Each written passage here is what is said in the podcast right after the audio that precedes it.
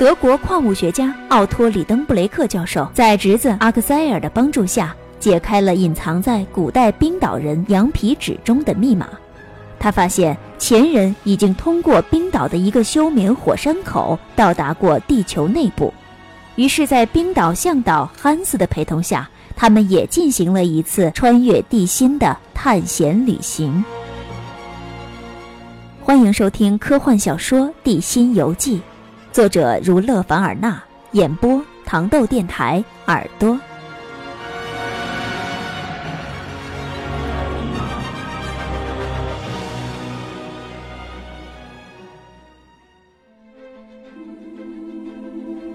经过了一番艰苦的跋涉，利登布洛克教授、阿克塞尔以及他们的冰岛向导汉斯一行三人下到了斯奈菲尔火山口的底部。在下一集中。他们将继续沿着火山口底部的通道往地心行进，地心的温度会高的将它们融化吗？敬请关注糖豆电台暑期小说剧联播，《地心游记》第十八集，海面以下一万英尺。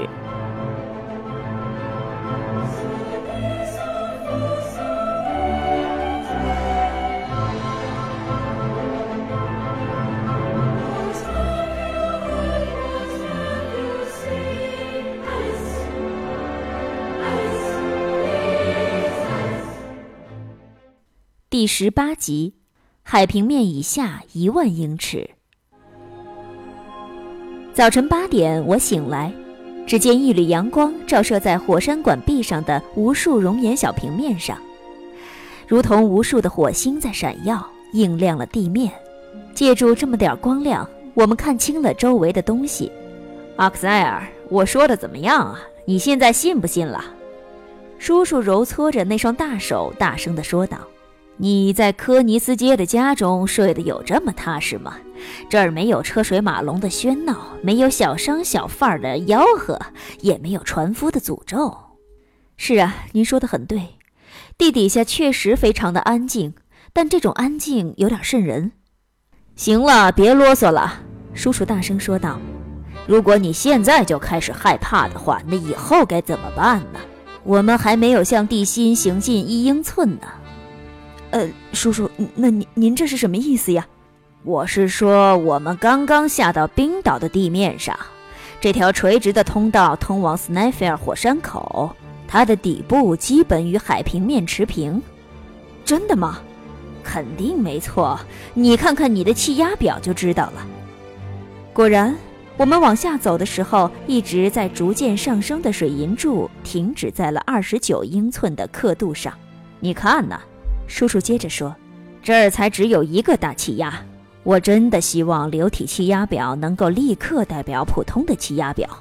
的确，当空气重量超过了在海平面所测到的大气压时，普通的气压表很快就起不了作用了。可是这种压力的增加会不会让我们受不了呢？”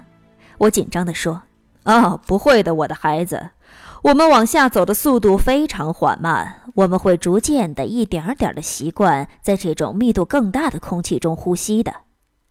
飞行的人在高空中会逐渐感觉空气稀薄，可我们却恰恰相反，我们会觉得空气太多了。两者相比，我倒是更喜欢处在我们这样的情景之下。好了，别耽误功夫了，快点走吧。我们先前扔下的包裹在哪儿呢？经叔叔这么一提，我方想起我们头一天晚上也找过包裹来着，但未曾找到。叔叔又问汉斯，汉斯用他那猎人的目光仔细地查看了一遍后说：“在上面。”果然，包裹就落在上面的一块突出的岩石上，离我们的头顶有一百多英尺。汉斯说完之后，立即身手敏捷地上到上面去，帮我们拿了下来。现在，叔叔说道：“该吃早饭了，别忘了，我们还有很长的路要走。”我吃了一点饼干和干肉，喝了几口掺有刺白子酒的水。早饭后，叔叔从口袋里掏出了一本笔记本，然后把各种仪器一件件拿起来，记下了上面的数据：七月一日，星期一，时间早晨八点十七分，气压二十八点七幺英寸。气温六度，方向东南偏东。东南偏东方向是根据罗盘最后测定的，指示着我们要进入的那条黑暗的通道。现在，阿克塞尔，叔叔颇为激动地说道：“真正的探险之旅就要开始了。”叔叔一边说，一手拿起了挂在脖子上的鲁姆科夫照明灯，另一只手把蛇形灯管通上电，一道强光立刻穿透了黑暗的通道。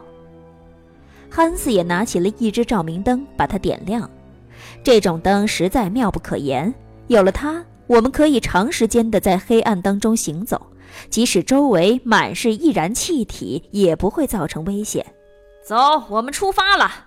叔叔大喊一声，我们随即各自拿起各自的东西。汉斯走在叔叔后面，推着前面的绳索和衣服包，我仍旧殿后。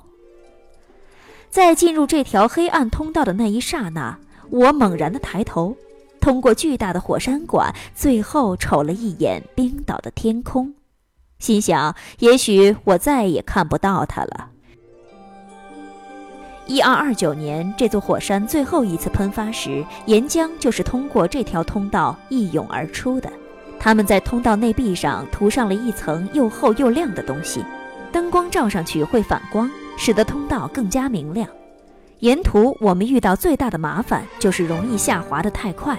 因为斜坡的倾斜度约为四十五度，下滑的太快十分危险。幸好有一些凹凸不平的岩石可以阻挡一下，我们可以利用它们作为台阶。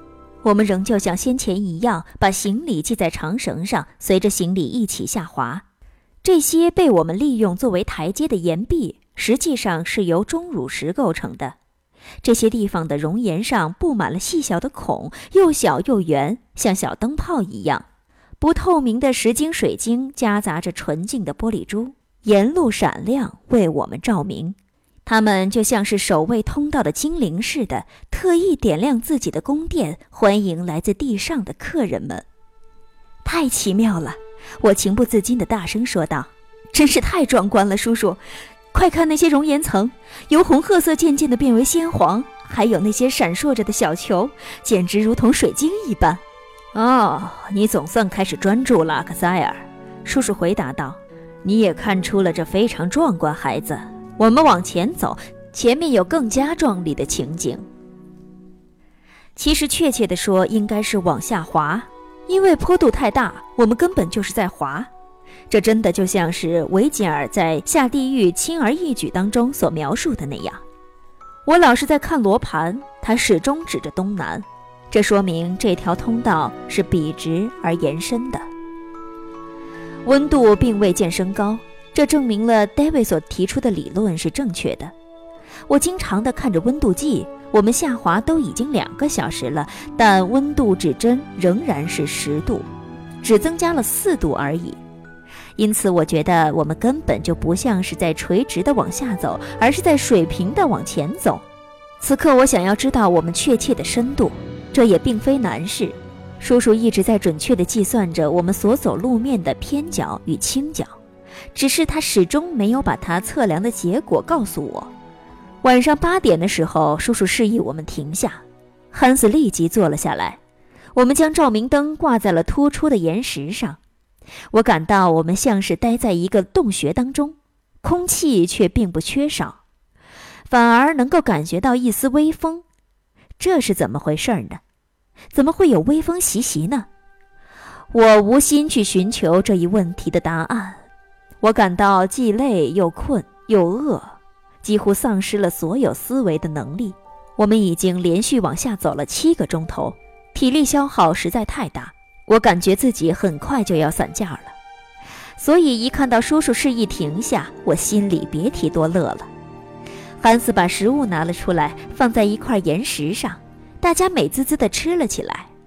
可是我很担心，我们带的水已经消耗了一半。叔叔原以为可以利用地下泉水加以补充，但截止目前，我们一直没有找到地下泉水冒出的地方。我不无担心地提醒着叔叔注意这一点。你很担心没有泉水，叔叔说道。“是的，我着急呀。我们没有剩下多少水可以喝五天了。哦，你别着急，阿克塞尔，我向你保证，不愁找不到水，而且我们找到的水将要比我们找到的其他东西要多出来很多呢。既然您这么肯定，那我们什么时候才可以找到水呢？当然是得等我们走出这熔岩层了。你想想看，泉水怎么可能从这些岩壁里喷涌而出呢？是不是？可是我觉得这熔岩流还长着呢，我们什么时候才能够走出去呢？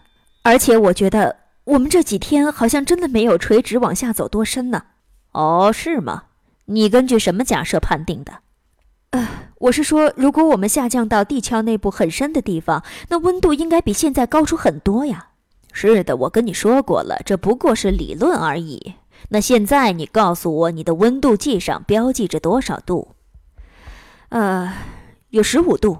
也就是说，从我们刚刚开始下降的地方算起，我们的温度只上升了十九度。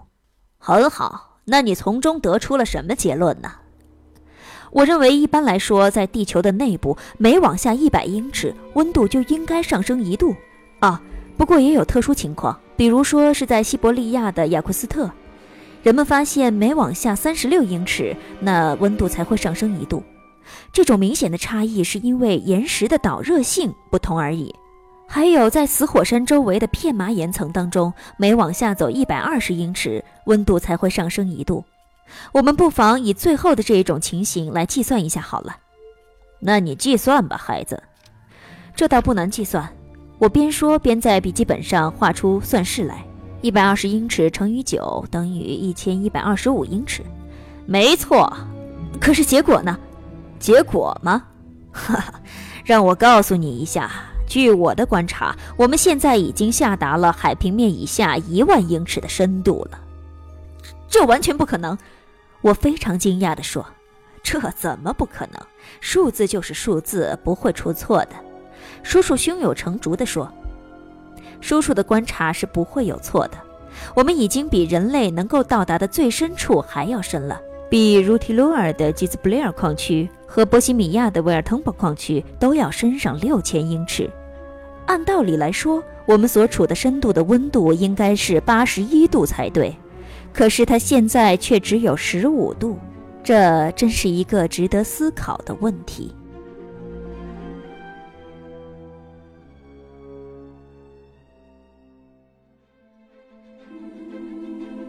在海平面以下一万英尺，有十五度的微风习习。有闪着光的钟乳石，但是里登布洛克教授一行人等并没有找到预先设想好的地下泉水。下一集当中，他们将往地心更深处行进，发现滞留纪岩层当中的植物和贝类动物遗骸。从陆地带来的水只够三人喝五天的。究竟他们能否如愿找到地下泉水呢？请关注糖豆电台暑期小说剧联播《地心游记》第十九集，必须实行配给了。